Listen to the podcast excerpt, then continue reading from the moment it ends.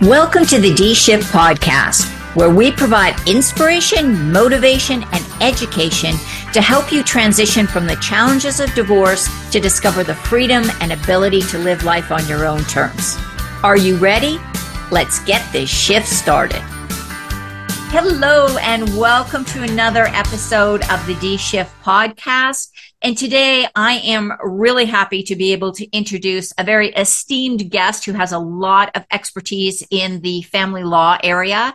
I would like to introduce you to uh, Judith Kaluzny, and she is a former family law attorney and mediator, and she is currently an author of the book, The Marriage License Handbook.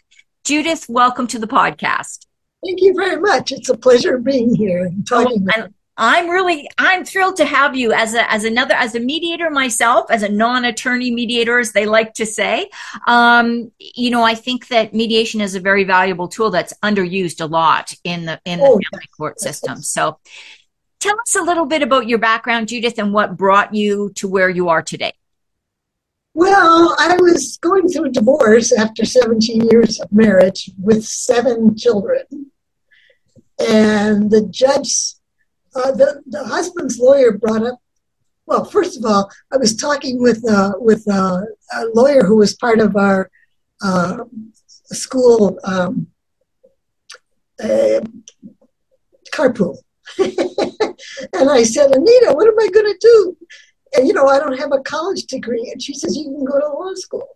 And I said, but I don't have a degree. She says, you can go to Western State, everybody's second chance law school. So I did is I found out that I had had two years of college, and uh, to get, uh, my sole other interest was journalism. And the counselors at the school said no jobs, no money in journalism. And I would have had to go two years to get a bachelor's degree, and law, if I went full time, three years, and I have a doctor's degree. It seemed like the better bargain if I. Yeah, I I'd say so too. so that's what I did, and and uh, and I passed the bar the first time. And that's I think, an accomplishment. my advantages, both in school and passing the bar, was that I had nothing to lose.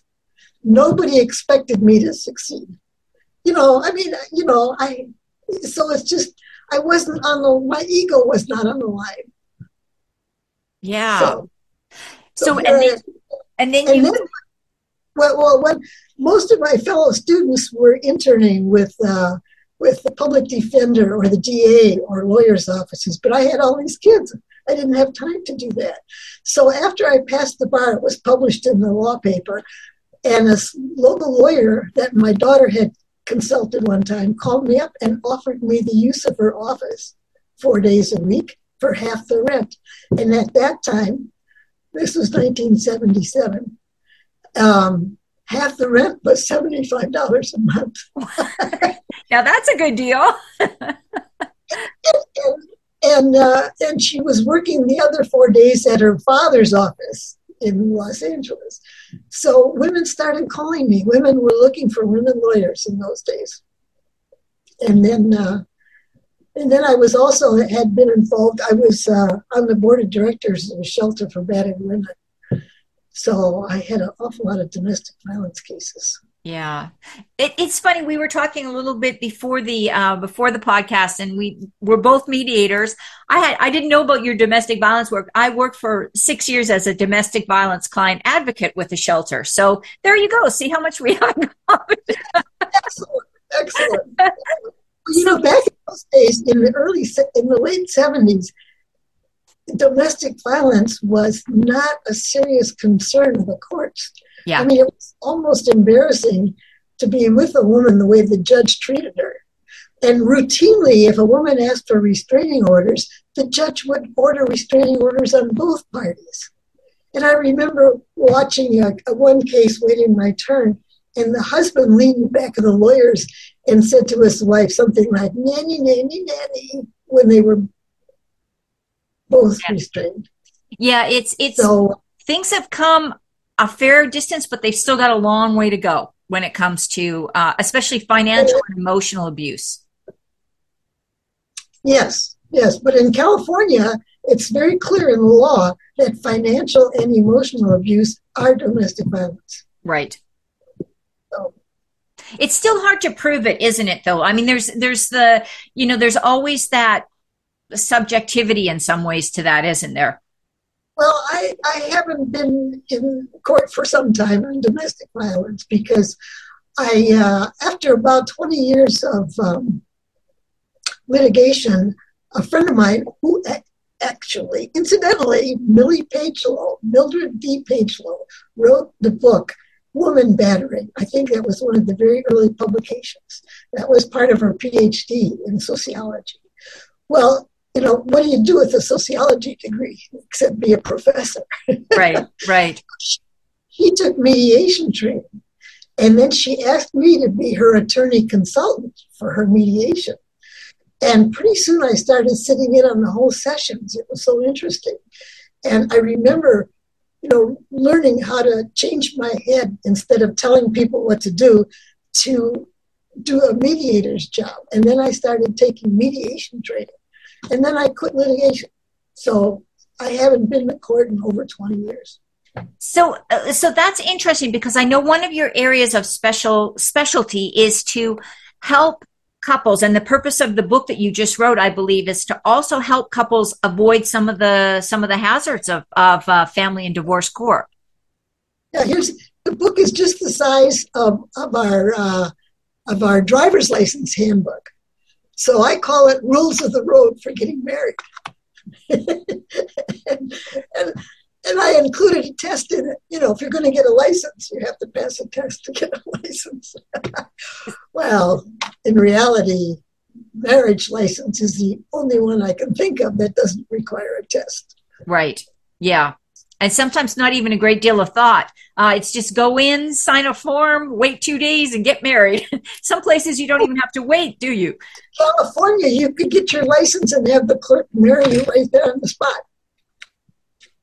Yeah, so. it just it. I I, know the um. I got such a kick out of when I came down here and married because I'm from Canada. When I moved down here and married a a, a guy in Texas, um I remembered the the one of the questions we had to check was your your partner is not your kin. That was one of the things we had to check. I mean, that was literally on the thing, and I thought that's such a strange thing to ask, but I guess it's important to know. So cool. You know, one thing that I emphasize in my handbook is the fact that um, if you don't write a premarital agreement, the state has a default agreement for you because marriage is a contract.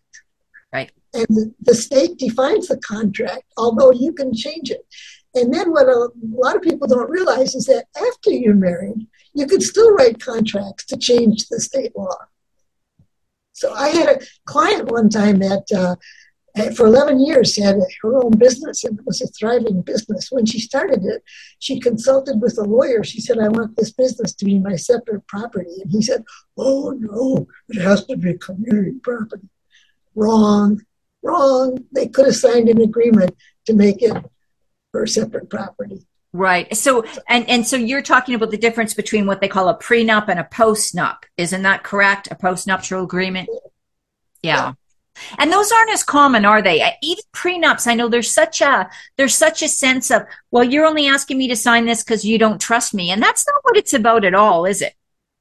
No, because I outline a lot of in, in, the book. I outline a lot of things you could think about to put in your agreement, like managing money, budgets, and and and, and premarital debts, all those sorts of things. Right. I mean, I think that we ought to put in there who cleans the toilets, but, uh, nobody wants to put that in writing. now, is there anything, since we got on this topic of prenups and postnups, is there anything that can't go in those agreements?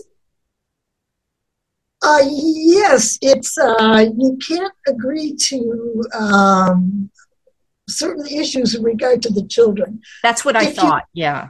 You do if you do and, and spousal support if you do agree to no spousal support, it's, it will not be enforceable if the spouse did not have a lawyer.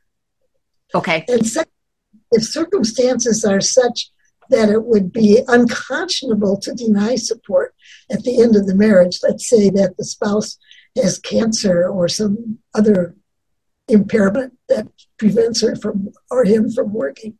Right. The court will not enforce it if it's totally unconscionable. Yeah. And the thing that people should know, if you uh, want to maintain separate property for your earnings, if you put in your prenup a waiver of pension rights, it will not be effective because only a spouse can waive pension rights. And uh, with a prenup, you're not spouses yet. So you would have to waive the pension after you're married. Gotcha. Okay, that's that's something I had never heard before. So that's that's interesting. Oh, yeah. And then the other thing that people ought to know is that um, Social Security, if somebody stays home to raise children or attend to the household, uh, after 10 years of marriage, you're entitled to collect based on your spouse's Social Security. It doesn't take anything away from her or him, but you're entitled after 10 years of marriage. However, if you then go out and earn your own money, you don't get both. You could take one or the other. Right. Like our local police chief retired. He has a pension from Los Angeles. He has a pension from Orange County. Uh, he can get two pensions, but not me. the Social Security people were very nice when I applied at 65.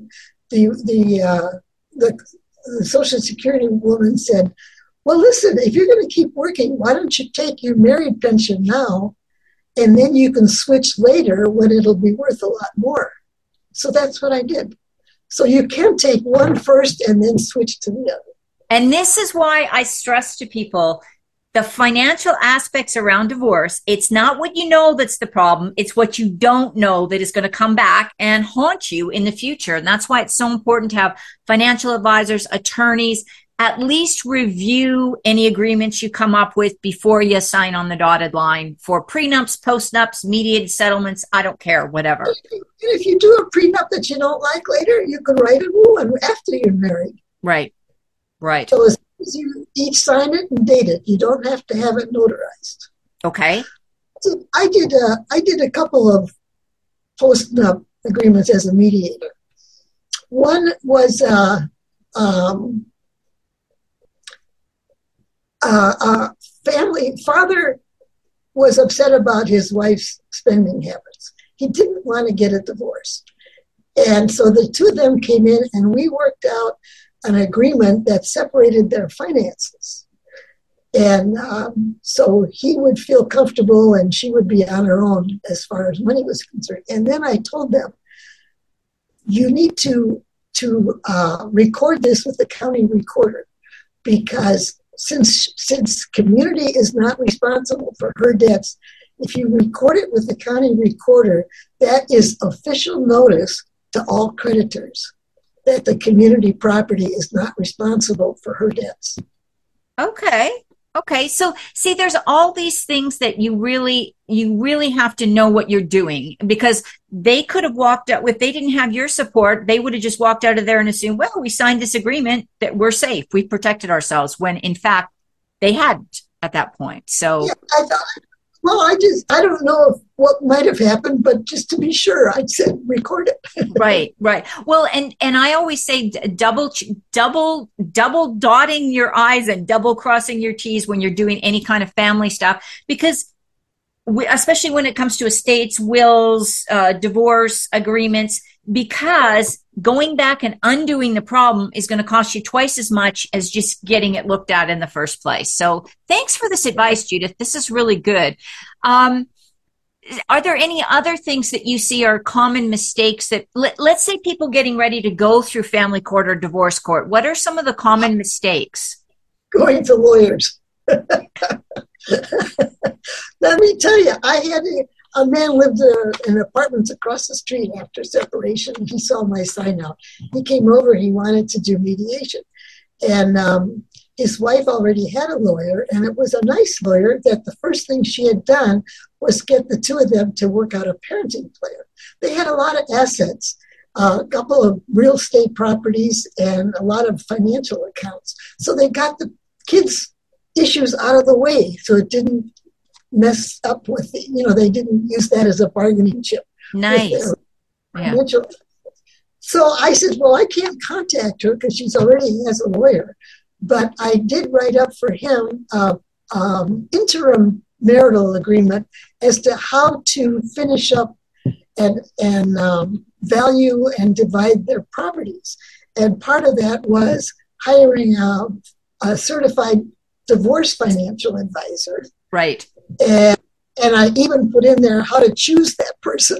and it included a good a goodly support package, interim support, and um, so so he gave it to his wife. She reacted badly, and I think she might have been getting advice from her friends at the PTA.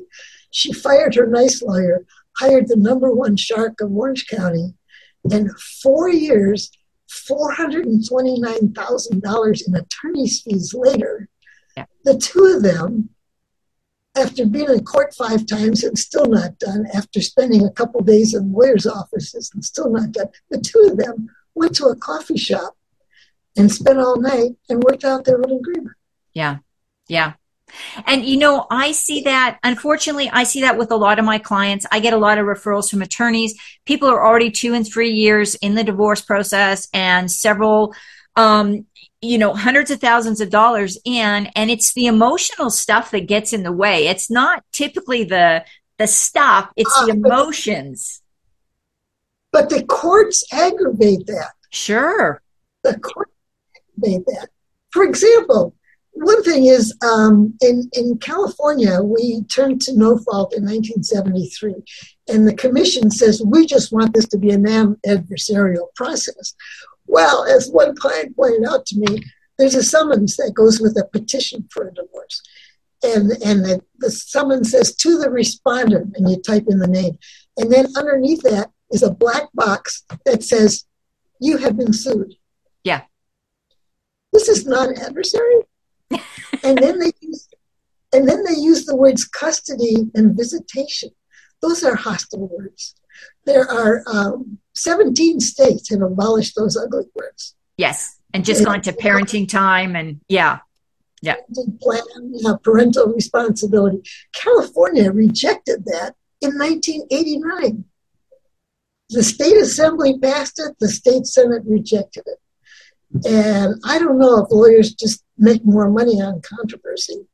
I mean, one one woman, one client said to me, she went to a lawyer for a divorce and says, "We just want to be friends."